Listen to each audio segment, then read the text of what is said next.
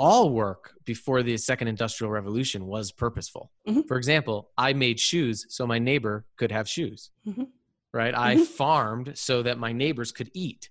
Mhm. So this idea of purposeful work as like a generational thing or a fad or a trend is is ridiculous. Right. All work was purposeful. I'm Jamie O'Kane, CPA, Small Business Advanced Tax Planning and Compliance Extraordinaire, and this is the Abundant Beans Podcast, the podcast that takes my love for learning what makes people tick while digging into the good, bad, and ugly of small business ownership. We strive to give you the insight that only those in the trenches of being and working with entrepreneurs can provide. Today, I'd like, like to welcome to the podcast Zach Mercurio. That right? That's right. Yes. Uh, Zach is an organization and leadership development researcher, an associate professor at CSU, Go Rams, a best-selling author, and faculty at the Center for Purpose and Meaning at CSU. I didn't Yeah, even know Department that was of a. Psychology. That's so cool. There's actually a meaning in life laboratory there, headed by Dr. Michael Steger. It's amazing. I am so jealous that that's a thing now. I like Yeah, I'm happy go it's a back thing. now. uh, Zach puts his incredible passion, thoughtful intelligence, and heart of gold to use towards enabling purposeful and meaningful experiences for everyone. Literally everyone who works. I love it. Yes. Welcome. Thank you. Thanks for having me. Yeah, um, I'm excited. Um, I was actually going through your LinkedIn and I saw some of the classes you teach at CSU, and I was like, oh, how come this wasn't a thing when I was there? Yeah. Well, it's kind of a new thing. Positive psychology. It's Yeah. a bit of a I say it's in its in its toddler phase as a field of Yeah. Yeah, and I love it. Um, so we've had Josh Allen Dykstra on, which you were friends Mhm. with, and then you know Josh Baseman, which you know this this is just fun. This is fun for Mm-hmm. me to talk about. I love organizational culture. I love understanding how psychology works in work. Um, so, but first, for you, what was your first job? Oh, my first job ever? Mhm. My first job ever is I worked at the Gap. That's the new one. I love it. Folding and I wore the headset. So it was Mhm. back then when you wear the headset, you know, get me the leather jacket from the back. Mhm. And I used to do stock at the Gap too. oh wow! Um, yeah, so I used to work I worked retail. Don't they still lot. wear headsets? No. no, they probably have some sort of uh, more innovative technological solution. Because they do at Old Navy. Oh, they do. Mhm. Yeah, well, that's a Gap company. Yeah. So yeah, I worked at the Gap. So you're in charge of all the laundry folding now? I'm very good. I still remember. I mean, this is something that's interesting about work. Mm-hmm. And just when we think about work, like Yeah. it does, it does give us these memorable imprints in our Mhm. brain. And yeah. I do know how to fold a shirt. To a proper little Yeah, square. I don't have the square. I don't have like the little cardboard template where I fold it on, but I know how to fold a shirt. So I um I used to wait wait tables for the longest time. So like anytime we go out to eat or whatever, and there's more than like three cups, I can carry four. That's my family, amazing. My fam- my family's always just like, "How do you?" And I was like, "Practice." So yeah, like the imprints of like how we, you know, how we still do that stuff. Yeah, and that's what like I think how we make meaning in work is how we make meaning in life a lot Mhm. of times, Mhm. and even if we don't want to or don't think we are. And that's a good example of that. Yeah, I mean, and a lot of it's transferable skills. I was talking to somebody about this the other day. It might have been Josh Allen Strikes Dexter. Like how um, serving is just like this huge. It's really like an ability to deal with populations and to deal with people and to you know to multitask and to deal with you know disgruntled people and like it's just it kind of gives you a really like really good overview of how life works you Mhm. know or of how like business works and things like that um, and i didn't even think about that until we are having that conversation but i was like this is why it's so important that everybody go wait tables at some point And think about what they're learning where they are right now. Mhm. yeah that's Because really oftentimes important. I think we try to like get to the next thing and we forget that right Mhm. now is important. yeah so give us um give us your career journey give us a synopsis of your career journey um, and how you ended up where you are now Yeah, I think fairly typically in the Mhm. US, I was educated for success. So Uh-huh. Okay. I was educated to get a Mhm. good starting salary, to get a Um, degree and then to get a acquire and achieve things, you Mhm. know, to prove my success. You know, that was success, sort of the, the when you achieve enough merit, you'll be successful. And that led me into a very good job in advertising Mm. right outside of uh, undergrad, which I Mhm. went to James Madison University in Virginia. And I was doing really well in advertising. The problem was is that when I was out working with the human beings in these businesses that actually needed our advertising to grow their businesses, Mhm. which was their life's work, I would go back to the office and all we would talk about was targets, quotas, sales goals, how much we could acquire and achieve, and not the human being that was inevitably at the end of what we were doing. Mm. And that like dissonance was very real for me. And I felt when I was with those people, I felt this sense of just like my organization didn't care about the people it served didn't care Mm. about its very reason for existence and i slowly i had all the outward indicators of success but inside i was wasting away and you know that experience now that i know really reaffirms the research that we know that human beings aren't sustainably fulfilled by what they acquire and they achieve. Because at some point you'll achieve it and then what? Or you won't and then what Mhm. and I got to that then what phase in that job. And I had an interaction with a cab driver that dramatically, literally changed everything. And it's the only cool story I have to tell. So I tell it on every podcast that I'm on. Tell it. I love people it. be like, he's going to tell the cab story now. yeah, because it's the only cool thing I have. It's this moment. And I was in this parking lot in Washington, D.C. Cab driver pulls up to me, gets out of his cab. He's smoking a cigarette. He asks me, How are you doing today? And I grumbled, Is it the weekend yet? And it was Tuesday at the time. And it, that's embarrassing to look back on. But Mhm. that's how like everybody around me talked about work. Is it the Mhm. weekend yet? How many people live for two sevenths of their lives the weekend? Right. It's Yeah. disturbing. And then I asked him, how's it going? I expected this cabbie to like hate his job. And he just lit up. He started talking to me about the passengers he had that day by name, um, that he was people's friends they Mhm. didn't talk to anymore, their parents they didn't talk to, that he was the first experience for people coming to the United States because he did a lot of pick people up from the international terminal at the airport. And uh, I was really, and this guy was joyful. He got in his cab, he drove away, and I was like, "How do you learn that perspective?" So he did not talk about what he did. Mhm. He did not talk about how he did it. He did not talk about his life situation or circumstances. He talked primarily about his contribution.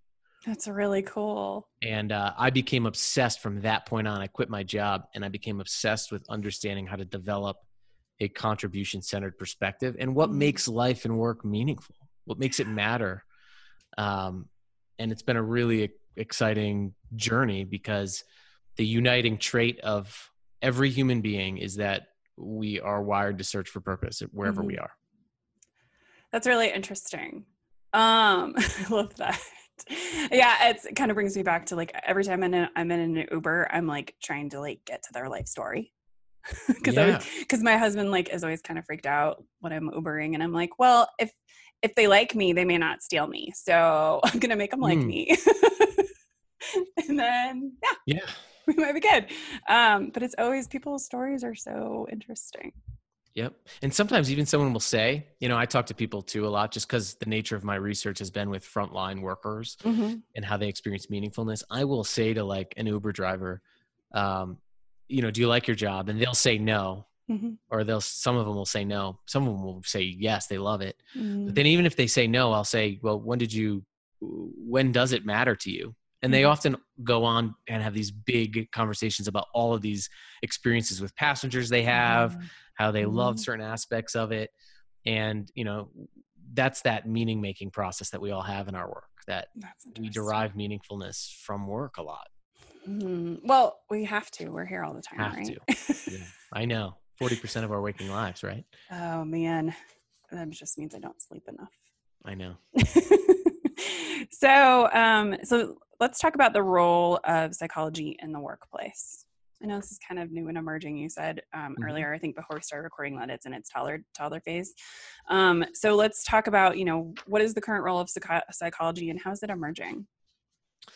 so traditionally in psychology and in society in general we've taken a disease model approach to people Mm-hmm. how do we ensure people do not get diseased the problem is is that the absence of disease is not thriving Or wellness, yeah. or wellness right Mhm.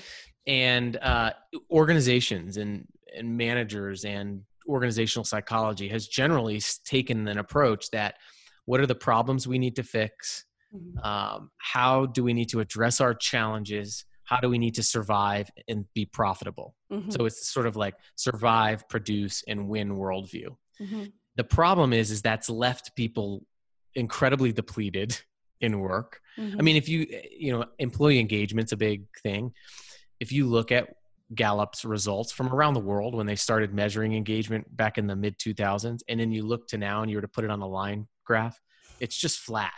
Even though we know that people are disengaged, we still haven't done anything meaningful to get people more engaged, enthusiastic about their work, mm-hmm. because we're, we're, we still live in that survive, produce, and win worldview, the achieve mm-hmm. and, and, acquire and produce uh, way of being. Now, I'm not going to say that those things are important because those things ensure that an organization survives to deliver a purpose right right, right. or to deliver a place where people can thrive in the first place mm-hmm. so i want to make that clear but the additive worldview is how do people in work thrive how do in, people in work flourish not just how do we keep them here how do we keep them on payroll mm-hmm. but what contributes to human flourishing and there's three things that have really been emerging that we've found pretty concretely link to this experience of flourishing, of well being. And the first is having positive meaning.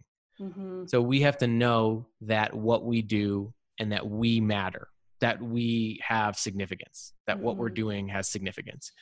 I mean, if you think of what you'd be willing to do to experience significance and what people are willing to do, it's mm-hmm. really amazing. the second is positive emotion. Mm. So we know that negative emotion like anger, frustration, cynicism, mm-hmm shrinks the parts of our brain that actually plan and coordinate the future. So when we experience more negative emotions, we get trapped into a cycle of not being able to respond to everyday life better. So we experience stress. Mm. So experiencing positive emotion. And then the third is positive relationships, mm-hmm. relationships that regenerate you and don't extract from you. Mm-hmm. Uh, and those three things uh, really, right now, I think are at the forefront of how we're thinking about psychology in the workplace in moving people into experiences of thriving and flourishing, not just surviving. Um, I have so many questions about that, but well, let's give it a minute. so you already an- answered my next question, which is what are the biggest drivers of a positive work culture? So it really sounds mm. like, you know, the, you know, positive meaning, the positive emotion and the positive relationships. But how do we get there? Yeah, it sounds simple, right? Like in yeah. theory, this stuff is great. Like go create positive meaning, positive emotions, and positive okay. workplace, and then you'll be healthier and as a byproduct more profitable. Like that's the sort of stimulation economy we mm-hmm. live in with thought leaders and all of this stuff. Right. There's a big difference between stimulation and transformation, though. Yes. Everybody's stimulated by the idea of building a workplace in which people experience positive meaning. Mm-hmm. But to get to a transformative practice, you have to move from the stimulating idea to really examining your old beliefs, mm-hmm. developing new beliefs, developing new values, mm-hmm. developing new behaviors, and then turning those behaviors into habits. So, how do we get there? So, like a thing like positive meaning, for example, meaningfulness and experiencing meaningfulness in work and mm-hmm. enabling it for someone else. And mm-hmm. meaningfulness, I mean, we experience something as positive and significant and purposeful. We know mm-hmm. why it matters and why we matter. Right. That is a practice. Mm-hmm. So we know there are things that an individual can do. Mm-hmm. For example, uh, if you wanted to experience more meaning in your work, learning to discern the meaning in what you're doing right now, even though it may not be pleasurable, is a really important skill. Mm-hmm. Like, for example, take something you don't like in your job right now. And I know people are probably in their cars or wherever they are, like freaking out. But think about something in your mm-hmm. job that you don't like doing and just ask yourself, what would happen to a human being if I did not do it? Like the people around you or mm-hmm. your end mm. user. And all of a sudden, that thing that you didn't like mm-hmm. from a mm-hmm. pleasure perspective mm-hmm. has meaning. And so that's a skill set. That's called like job crafting. So that's something that you can do to craft your perception of your tasks. Now, on the flip side, a leader can make it easier for someone to experience meaningfulness. For example, when a leader's delegating a task, we often tell someone what to do and how to do it we know people are not intrinsically motivated by instructions mm-hmm. or instruction manuals. They're motivated by why they need to read the instruction manual, mm-hmm. why it matters, what that enables something to do, right? Whatever, mm-hmm. if you open up a new blender, you're thinking about the smoothie that comes out of the blender, That's why you're reading the instruction manual, not because you just want to read instructions, right? I love that. But this is how we structure work. Um, and, and we give people skills without the energy to use them. So a, a, a leader could, for example, say, hey, this is the significance of this task on another human being. Mhm. This is how this task fits into a bigger whole. Mhm. Here's how you can use your strengths to do it. Even if we start delegating tasks like that, we can develop positive meaningfulness. Hmm. There are ways of doing. These are practices. So say that again for me. What? So a leader needs to do what when they're delegating a task? Yeah, like this is an example, like a Yeah, yeah, yeah. concrete I, I love it uh, though. on the ground practice. Mhm. and it's called uh, purposeful job design. Okay. So there are three things we know that make any task motivating. Mhm. And the first is called task significance. Okay. So we have to know that it matters. So how it matters to another human being, whether it's a teammate, someone else outside of the self. Okay. The second thing is task identity. We have to know how the task makes a bigger whole possible it's okay. it's really surprising and revealing how often we show people what to do but we don't show them what it makes possible or why we're doing it. like what, even just the bigger product of what it contributes what it allows people Mm. to do um, and that's a function of the assembly line and our whole industrial revolution of working on parts of products and not Mhm, the whole right Right. and then the third is it's called skill variety, but it's when people can use their strengths to do the task, they experience meaningfulness. So, like if you have someone in your office that doesn't like doing something, Mhm. asking them those three questions do they know why it matters? Do Mhm. they know how what it makes possible? And can they use their strengths to do it? Often you can get down to the root of motiv- most motivational issues in organizations. It's really interesting. Yeah, it is. Thank it you. is really interesting. I need it right now. and very useful, right? Because Right. the experience of meaningfulness is not the experience of pleasure. right. This is difficult for people to understand. I research janitors, hmm people who society in research, sociological research, society has relegated as difficult, less desirable professions. hmm And what we find in uh, janitors that experience meaningfulness is that they constantly tell themselves stories of why the work matters. So I had a janitor in our study who said to me, You know, I don't like going in and cleaning bathrooms, Right. but every day I do it because I'm there doing it. I say, I'm doing this so that the kids in this dormitory don't get sick. Mm. That so that link, hmm I'm doing this so that what brings us meaning and can actually make the task itself meaningful, even though the task is not pleasurable. Hmm. So, how does a leader take somebody who doesn't see meaning ever or worry about meaning, right? How does a Hmm. leader model that in a way that's tangible? I would people? say first that the leader has to experience meaning in their work. well, first, right. You know, so like I always say, cultivate. People always ask me, "What's the best practice?" And I say, Mhm. "It's the one you already do." right. Like the best practice for deriving meaning in your work is the one you do to remember why your work matters. So I would work individually with the leader first. but the second thing that I would have them do is we are have the incredibly powerful role to give meaning to others. hmm Often when we affirm people, like when somebody when somebody does a good job, what do we typically say? Good job. Or thanks for yeah, getting like that really done. good job, or let's have an end of the year award banquet. You know Mhm. those types of things. Research funds, those aren't very effective. In fact, sometimes one-off appreciations that are vague have the opposite effect that it's inauthentic. hmm That people don't know what I'm doing. So a simple thing is giving better affirmation. So when something someone does something good, instead of telling them good job, show them very vividly through a story the difference that they make um, you know an example is if uh, i was just working with a uh, administrative assistant that had worked with uh, their ceo and the ceo had been out for a couple of weeks Mhm. uh, with a family illness Mhm. and i was in this group and it was a smaller group in a company and i just asked um, i asked that question you know when have you felt like your work was Mhm. most meaningful.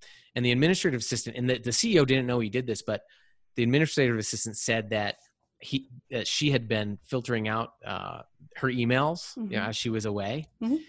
A- and the CEO came in and and showed her what she was able to work on because it freed up that time. Oh, that's awesome. and so those are types of things. How do you show people the difference that they make? If someone uh, makes a difference in a customer's life, show them that story. Have Mhm. that customer tell them the difference that it made directly. Those types of little things over time are really powerful. You can also show people the evidence of their work's meaning by uh, story collecting and storytelling. So, making sure that you, you're all the way to the front line of your workplace understands the story of the work's impact on uh, another human being. Mhm. So, making those regular though, And- and, like I mean, in anytime you have a touch point with your team, Mhm. you should be reminding them why the work matters. Okay, That's In really my view, yeah. That's really interesting. Um, so how does um, actually I want to I've got all these random arrows and stuff. I'm making a lot of notes right now. Uh, so Great. where does meaningful work lie on Maslow's hierarchy? So the problem with Maslow is Yeah. that there's not a lot of data behind it. Right.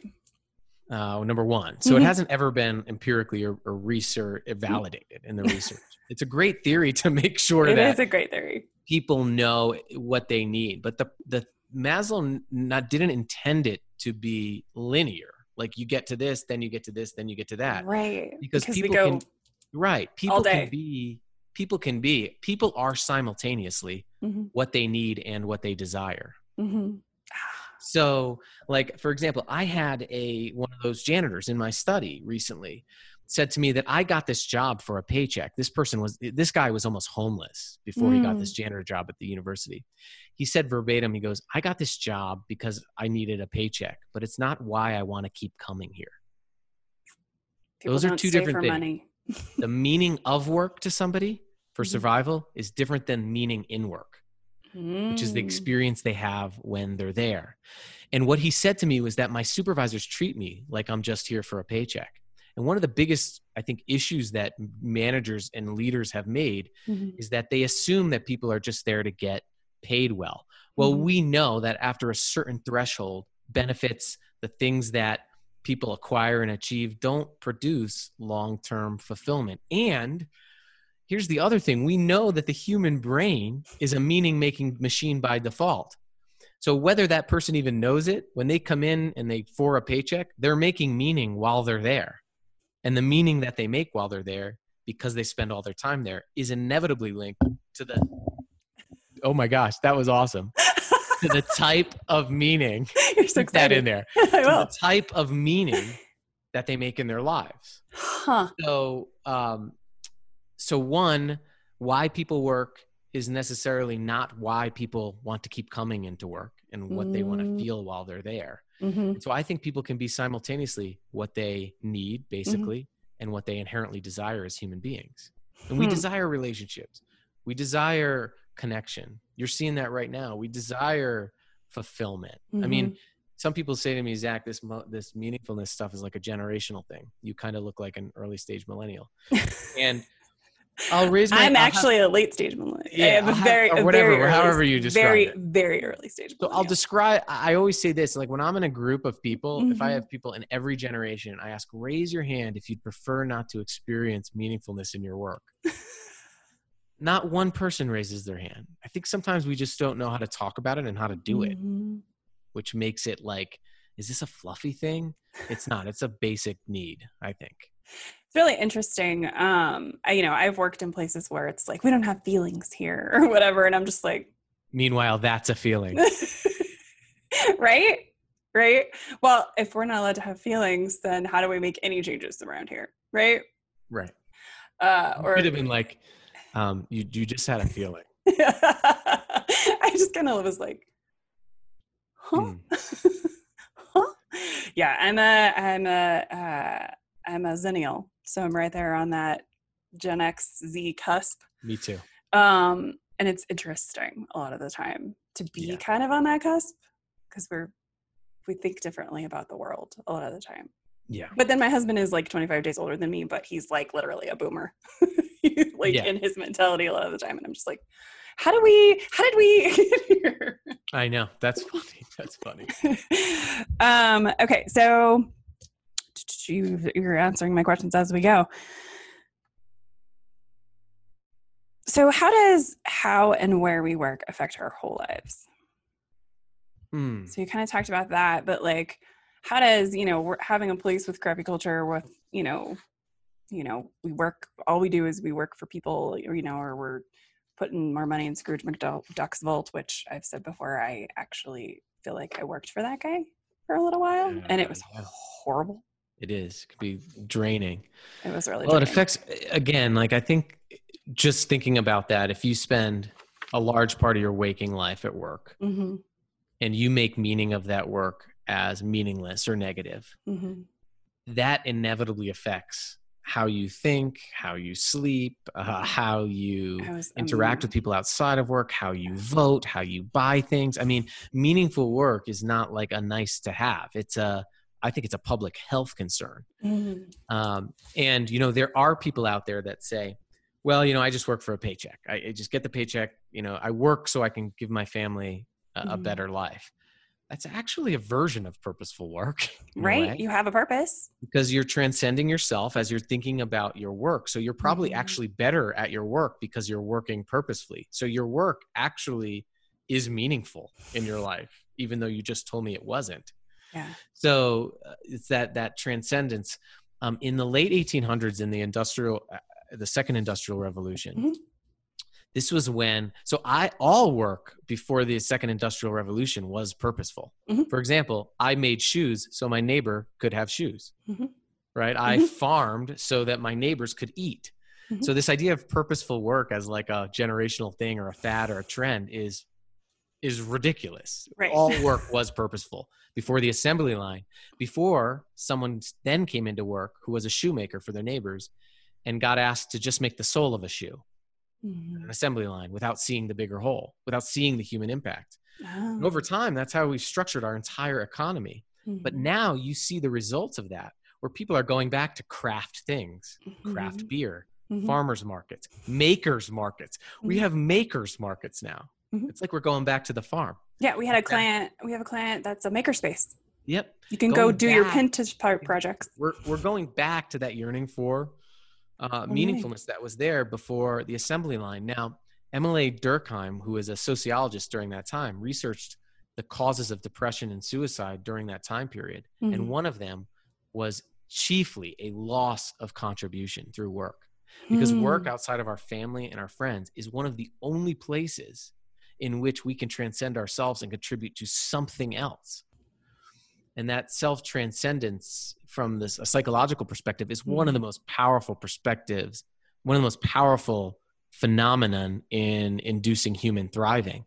Hmm. Uh, there has been studies done in nursing homes, for example, where they'll take one nursing home and another nursing home, control for all sorts of uh, variables and age and predisposition to risk and early mortality, and they'll have one nursing home group uh, take care of a plant, and they'll have the other people not. And the early mortality rates of people who had a plant in their rooms were statistically significantly far less. Uh, cardiovascular health was better. Um, when we transcend ourselves, we become better. Work is one of the only ways to activate that part of wellness, no matter what you do. Hmm. That's really, really interesting. And it seems By to be a just- cornerstone of well being, Yeah, just to take care of others. having a purpose. Yeah, You've probably heard of deaths of despair.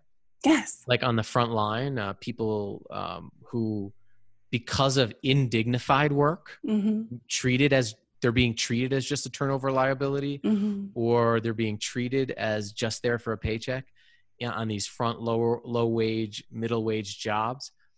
Over time, that grinds away at people and develops despair or hopelessness.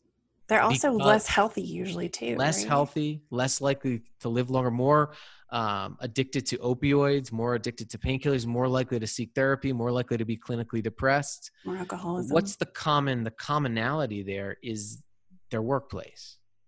Hmm. I love it. So I love it. Like I don't love that, but I love that there's actual like data to say, hey, look, the way that we Yeah. work is easily changed into something extremely positive. It doesn't have to be negative and it affects everything Yeah, the way we work. So it affects our mental health situations here in the in this country. It Mhm. affects, you know, a lot of things. So when we talk about the industrial revolution, I always think about the military, right? Because that's how we've built businesses into like baby, basically militaristic um, Yeah. structures. Um, and that always like the first time I saw that, I was like, oh, it's the military. And somebody was like, you got it, you know, because they don't see the whole, but they're supposed to do their piece, right? Mm, And then they come mhm. out because of the trauma, because there's also trauma in not having a meaning behind it, right? Yeah, when and I think one thing the military does well at some aspects Mhm. is good military leaders show the bigger vision and how people are Mhm. part of the plan. Mhm. But most of the time, it, you could be a grunt just doing one particular thing. And the Mhm. problem is that you're told your identity is the thing. And the problem with hinging our identity on anything is that it can go away. And then who Mhm. are you? And when the bottom drops out, like this, we're in right now, we're talking within the midst of a global pandemic. A lot of the things people thought gave them meaning are no longer existent anymore. And so now people are like, what do I do? Yeah. Uh, a sense of purpose answers that then what question you know Mhm. so what do i do now you know how you contribute and you can Mhm. contribute continue trying to contribute in that way um, yeah and i think that that's missed out in this just do your part you know do your part do your job and go home that's as a company that's easy that's that Mhm. survive produce and win worldview it's Mhm. easy to do that it's actually difficult to enable thriving but that's when you play the long game and not the short game of constantly seeking short-term results and profit and revenue Yeah, and it creates sustainability, right? Because if, if we have absolutely meaning in our in what we do for people, we want to continue to do it. right It gets us out of bed, you know, gets us excited to go to work. Yeah it pulls us forward i've always said that results push us for the short term like Mhm. even in your company if you're a company leader right now Mhm. like you give people a pay increase they'll they'll want the next one Mhm. you give people a purpose they'll be inspired for a long time Yeah. you know uh, Yeah. you give people new benefits they'll be waiting for the next benefit rollout package well what if a recession comes Mhm. or big economic collapse where the bonus isn't going to come so too goes the motivation I mean, I worked, and I, I use this example all the time. I worked for a company for a CPA firm for a really long time, and my bonuses were based on arbitrary things I could never hit because my job yeah was oh, that's got to be frustrating not do billables. Yeah. So here, train all the people, but we're going to do your bonus based on your billables. I had a vice president for sales at a big, big company Mhm. um, say to me after an, after one of my sessions, Zach, this is all really nice, like nice little talk on purpose. I get that a lot, and I love it. a little head And, pot. uh, I get it because I try to. I, I do get it because Mhm. I have a lot of empathy for business leaders because Mm-hmm. your your whole survival every day, your identity hmm is a is judged by your earnings reports. Usually, if you're publicly traded from a board or investors or whatever it is. Yeah. So I have a lot of empathy for that existence. I the luxury of my job is I don't have to do people's jobs. I can study it. So I'm well aware of that. But so this person came up to me and they said to me, um, this VP of sales, like, Zach, you know, when the numbers are down, I just have to tell my team to get the numbers up. hmm And I said, How do you typically do that? And they say, Well, uh, we usually adjust individual incentive structures and tell them to get their numbers up. Hmm And then I just asked, why don't you do it differently this year and just have a meeting and say, how can we contribute more to the customer to get the numbers up next quarter? Vastly, when I was observing that meeting, vastly different conversation. People hung around, they were brainstorming, they were creative, they were innovative because you're doing the same thing, but you're doing it in a way that connects people to purpose Mhm. and it makes them feel more positive emotions, which we know generate creativity, innovative thinking. And it's little tweaks like that. This stuff is not like you don't have to go do like a 13 week seminar. This is like little tweaks in how we frame the work for uh, other people. The Mhm. same person said, Zach, my people don't collaborate. And I said, let me see your reward structure. And all of the sales team's reward structure was reward for what? Individual. individual achievement. So commissions. And Mm-hmm. so what you reward is what you become. So if you're rewarding for individual achievement, don't expect your people to collaborate. yeah, it was always funny though because it's like that bonus structure. I was just I looked at it every year and I was like, yeah, well, not gonna, it's not going to happen Right. because it's not my job, Right. right? Exactly. So it's uh, That's not what I do. I train it's people. an That's antiquated system, right? yeah. Like in that scenario, what we did with that client is I, I started, why don't we just incentivize for team selling? So if you help someone else close a deal, they Mm-hmm. get uh, same incentive as if they closed it themselves. Mhm. Over time, you're going to close more deals because people are happier, more collaborative. Right. So crazy. Isn't that remarkable? It's- yeah, it is- like it's it just is a way for like business to Mhm. catch up to science almost in a way. Mhm. Like we know these things about human motivation Yeah. and uh, practicing it and trusting that we know these things about human motivation in practice. I mean, that's the bridge I'm trying to divide in, in a lot of my Mhm. work. Yeah, and I think you know, I every time we talk about this stuff, and on you can tell this is one of my favorite things to talk about because I just find it so fascinating. And you know, I'll take some of this stuff and I'll try to apply it, and then nothing happens. Mhm. nothing changes. Nobody's happier, or whatever. And then it just kind of got kind of all goes back to how we were doing things before. You know, because You, you stop people- doing it. Yes, because people get really st- stuck in a rut, or they get stuck in a place where you know how they work is how they work, um, Mhm. and they maybe they like to be miserable in work.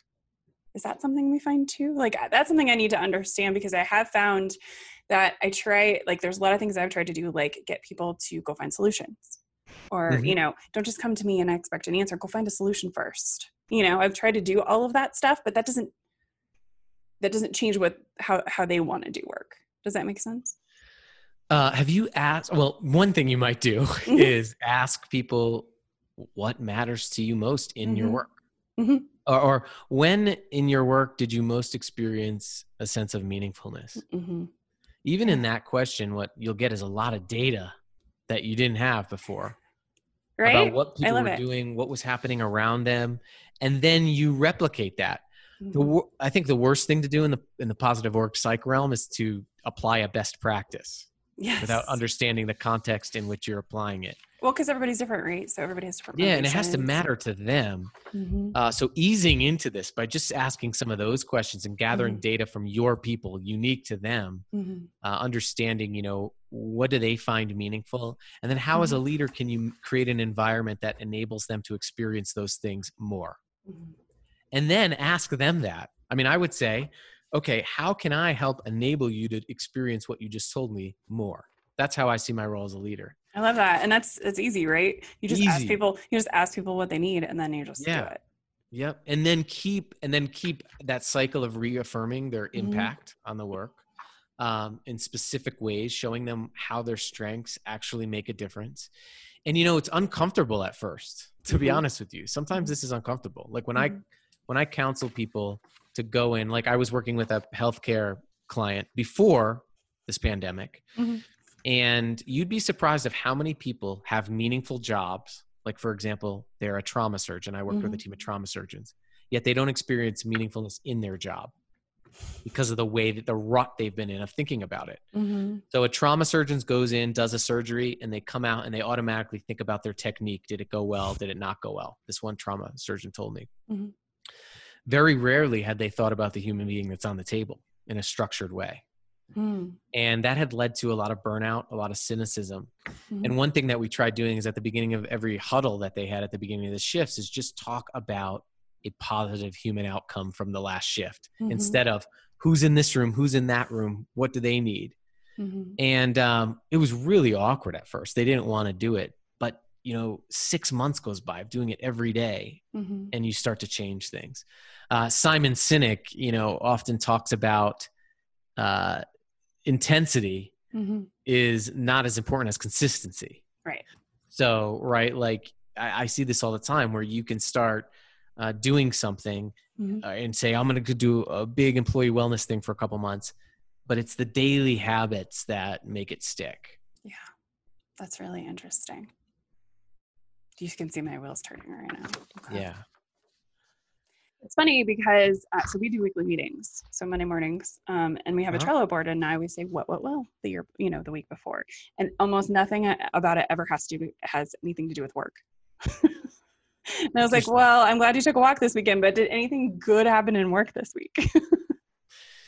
Yeah, you could try. Uh, one of my favorite questions is in the Mhm. last seven days, which moment has given you the greatest sense of purpose in your life? Which moment Mhm. has given you the greatest sense of purpose in your work? hmm what you're going to find is when you ask that question about work, the stories that come up people will be like, I didn't even know you did that with that client, or I didn't even Mhm. know that that was Mhm. happening.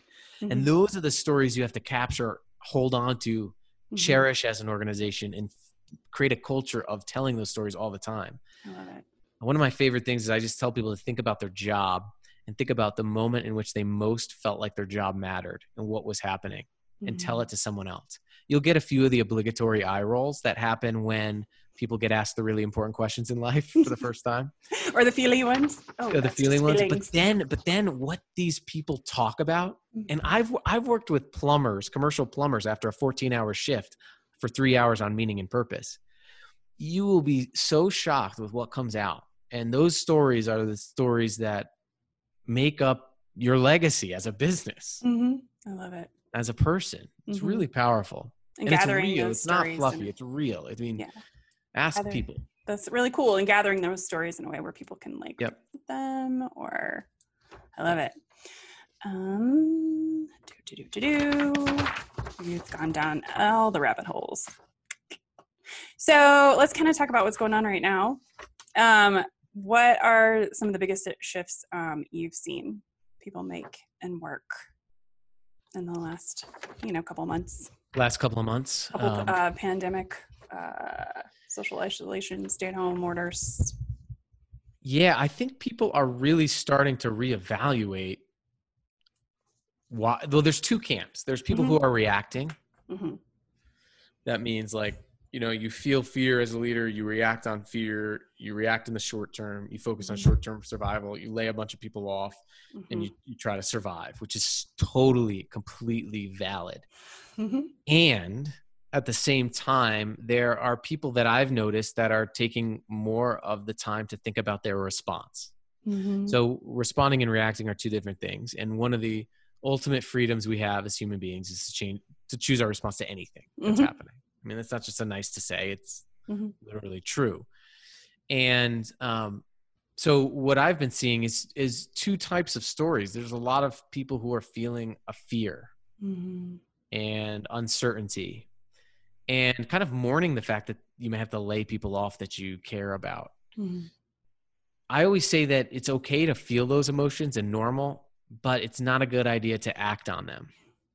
So, uh, my my advice to people during this time has been to really think about those emotions that you're feeling, hmm create some space to choose a response that focuses on things like opportunity. hmm What is our purpose? Like, for example, if you're a business that's struggling right now, instead of saying, "How do we get through this?" ask yourself, "Who needs us to get through this?" hmm it's a very different conversation. And so I've had some people that I've worked with who are doing that type of work, and it's really regenerative. I mean, I had a client who needed to lay people off that brought the people they needed to lay off and asked them how he should do it. You talk about vulnerability, but you talk about creating a community of people that are going to be there when you need to hire them again. hmm There are ways to do this work in a positive, compassionate way. So I'm seeing a lot of that, but I'm also seeing a lot of fear and a lot of um, emotions that are being acted upon. hmm I think that's something we can all reflect on right now. Yeah, um, I felt, and I was actually Josh and I were talking. Josh Weissman and I were talking about this. He's like, "How are you doing?" I was like, "I have to do something positive, otherwise, Yeah. you know, otherwise, I'm gonna. Yep. I could go to a really dark place. Me too. And I think we all can. psychology. Yeah, and I think we all can. Right. Um, and you know, really early in this whole stay-at-home order stuff and like all the legislation, and because what I do is tax stuff, like this is crazy time for us. Um, was like, I'm just gonna put our Facebook group together because people need resources, proper resources. You know, people That's awesome. need a place to answer questions, and I that that's what I do. Um, and I was like, this is an opportunity to, you know, we were waiting and, you know, I was just not ready. And I was like, I'm opening the group. Let's do it. Mhm.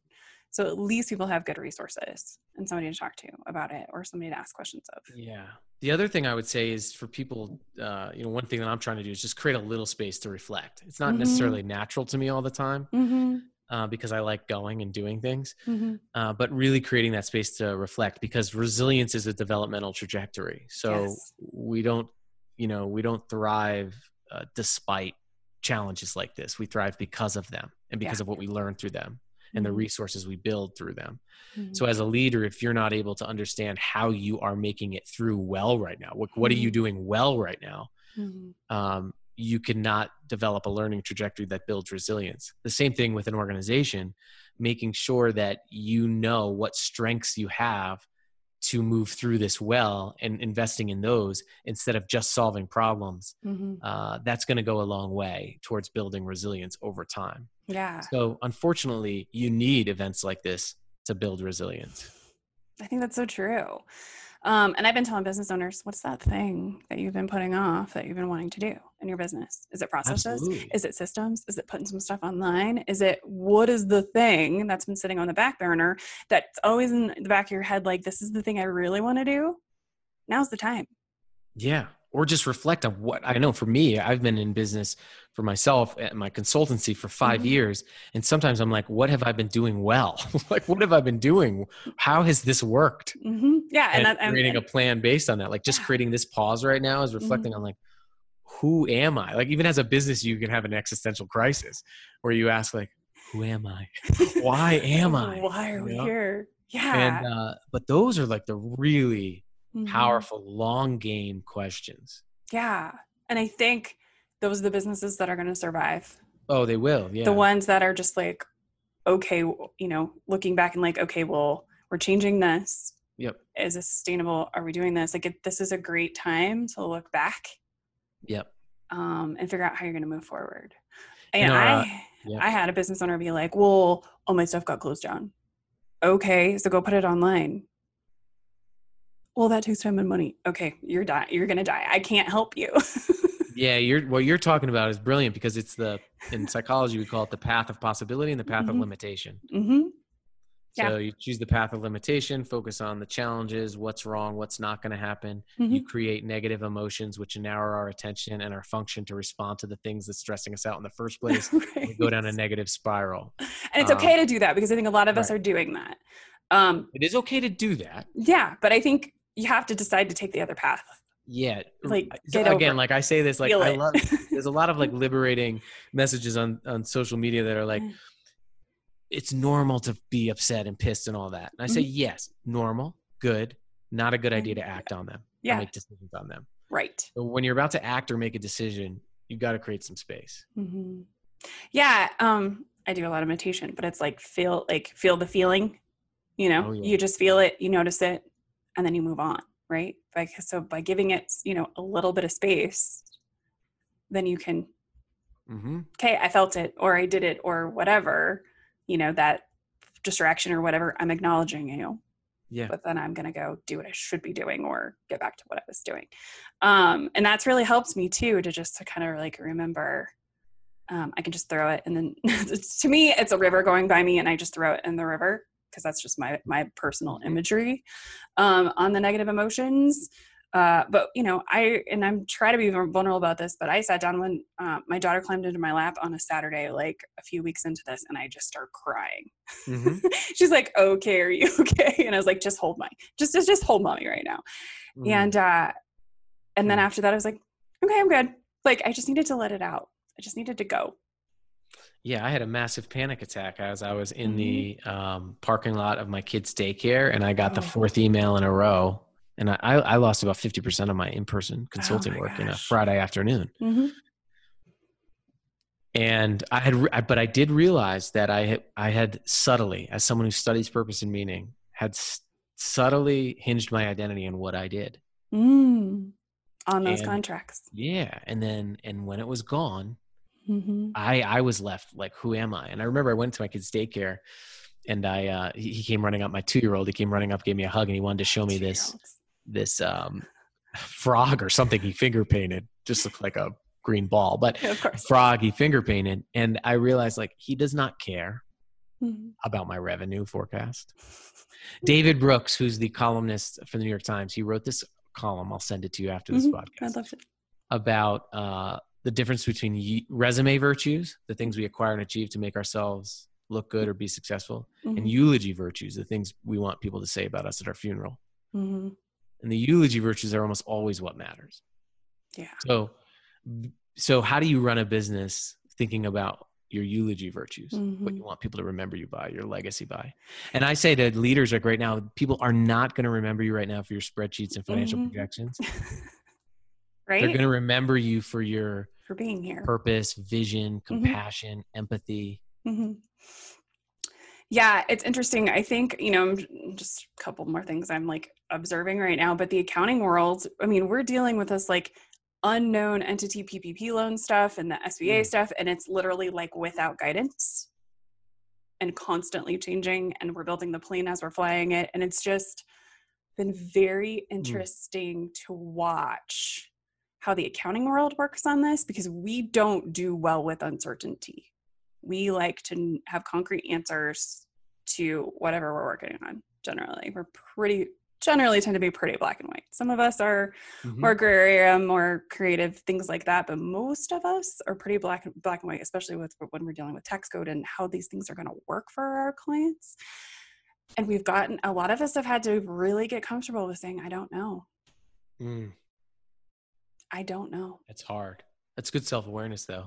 It but is good it is good that accountants are all of those things you said. yeah well i mean Somebody yeah that's accountants, right? that's that's, That's your makes it- purpose. yeah That's that's part of your the purpose of being an accountant, well it's our strengths right right? you know our strengths are understanding how things work our strengths are you know Mm-hmm. applying how things work um, but people are having to get really really comfortable with saying i really really don't know and there is Mm. no answer so i Mm. can't go find you an answer because there isn't one One thing that I- one One thing that I do with people is I ask them like when they're in a situation like this where it's Mhm. ambi- am- like there's a lot of ambiguity. Mhm, I just say, when have you been in ambiguity in the past, and what did you do well to make it through it? mhm, Because oftentimes that liberates the strengths you already have mhm.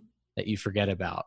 yeah Um, and it can be a, an empowering feeling that you've been through ambiguity before Mhm. and you have resources to make it through. That's that whole resilience is developmental part. yeah you know and i've always worked with my team like you can say i don't know Yeah. that's okay Yep. you just say i don't know and then you go find the answer Yeah. That's But great. now there is no answer. So it's like a whole nother layer of I don't know. Yeah. And the system's crashing, right? I was reading.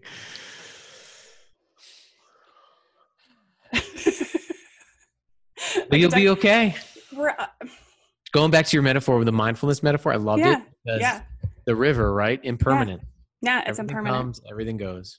Yeah, we just don't know. We're just gonna throw it in the river Yeah. for now. It'll come And back. trying to find certainty in an inherently uncertain world is is a recipe for frustration. I think it is. I think it is a recipe for frustration. I have people that are constantly in my email. Well, what about this? Has it updated? Has it been updated? Blah blah. blah. And I'm like, I'll let you know when I know. Do our best to understand, but Yeah, you know, I'll let you know when I know.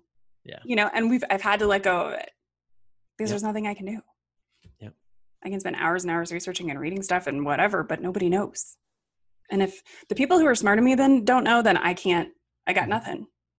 and for your listeners, like what you're saying, that's a good practice. hmm Just a let it very important practice. Yeah, the mindfulness, creating the space, go. hmm um, understanding emotions as they arise. hmm Those are all important because remember, it goes back to those things like positive meaning. Do I know what I'm doing matters? Mhm. Experiencing positive emotions, and then having those relationships with other people. Yeah. Um, okay. So before I ask my last question, uh, what is the easiest way for people to find you? So I am at zachmercurio.com. We'll I have a monthly section. newsletter called The Spark, Uh-huh. where I send a lot of my thoughts and research and practices around purpose and meaningfulness in Mhm. work and in life, Okay. positive psychology.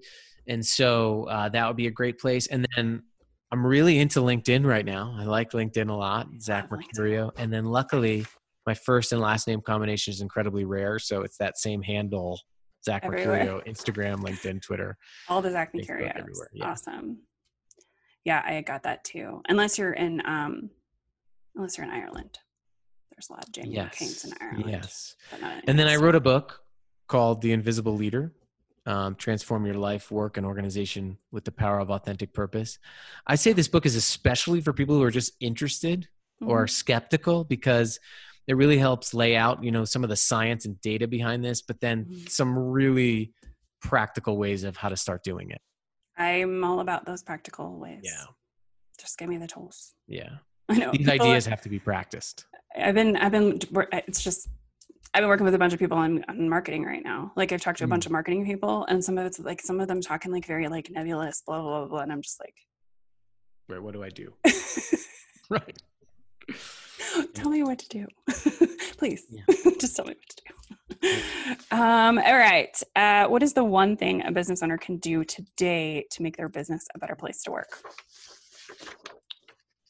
I would say right now, Mhm. today, hmm where we are, hmm is I would say if you can have conversations with your immediate team one on one and make sure each person knows not just that they matter, but how they matter. hmm Show them, show them how their work, the evidence of how it contributes to that bigger outcome, who it impacts, and ask them, do you understand this? Do you see this in your everyday work? hmm um, and then ask them that question in what ways do you experience meaningfulness hmm while you're here? When does your work matter to you? Just that conversation can really open the door uh, because you you learn things about your workforce usually than you don't during the everyday sort of the the routine. Hmm i call it the tyranny of the urgent. Hmm and so take some of that time that you may have now to to to do that to ask those important questions. What if they say they have nothing? That's the best data you nothing can get. right? Yeah. So if you say, "Hey, tell me about a time when you experienced your work as most meaningful," and they say, "I really don't experience it as meaningful," Mhm. that should be a signal to you that they're not experiencing the evidence of their own meaning and mattering.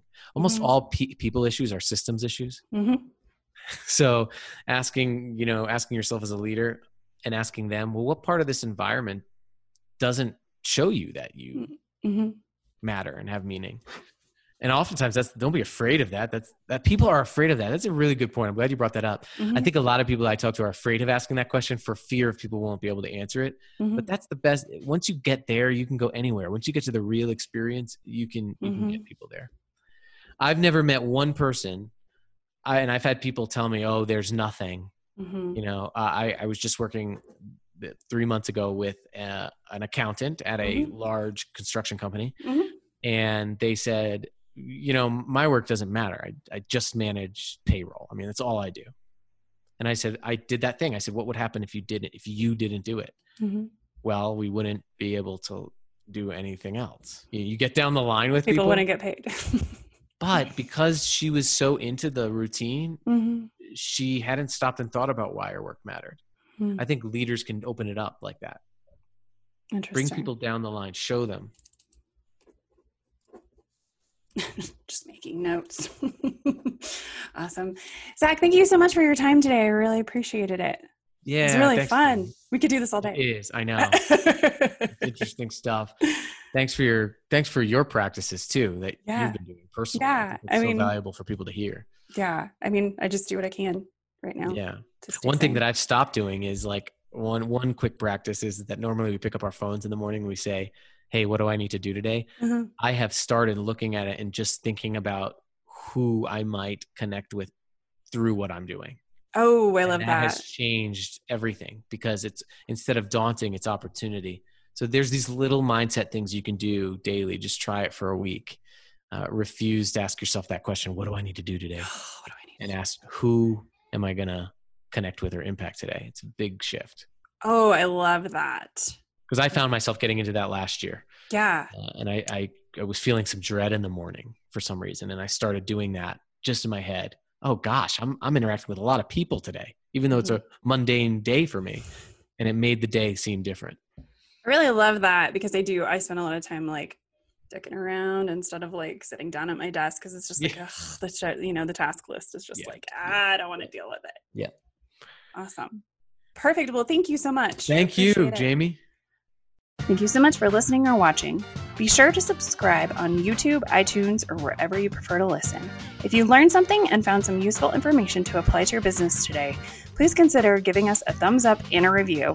Until next week, be abundant.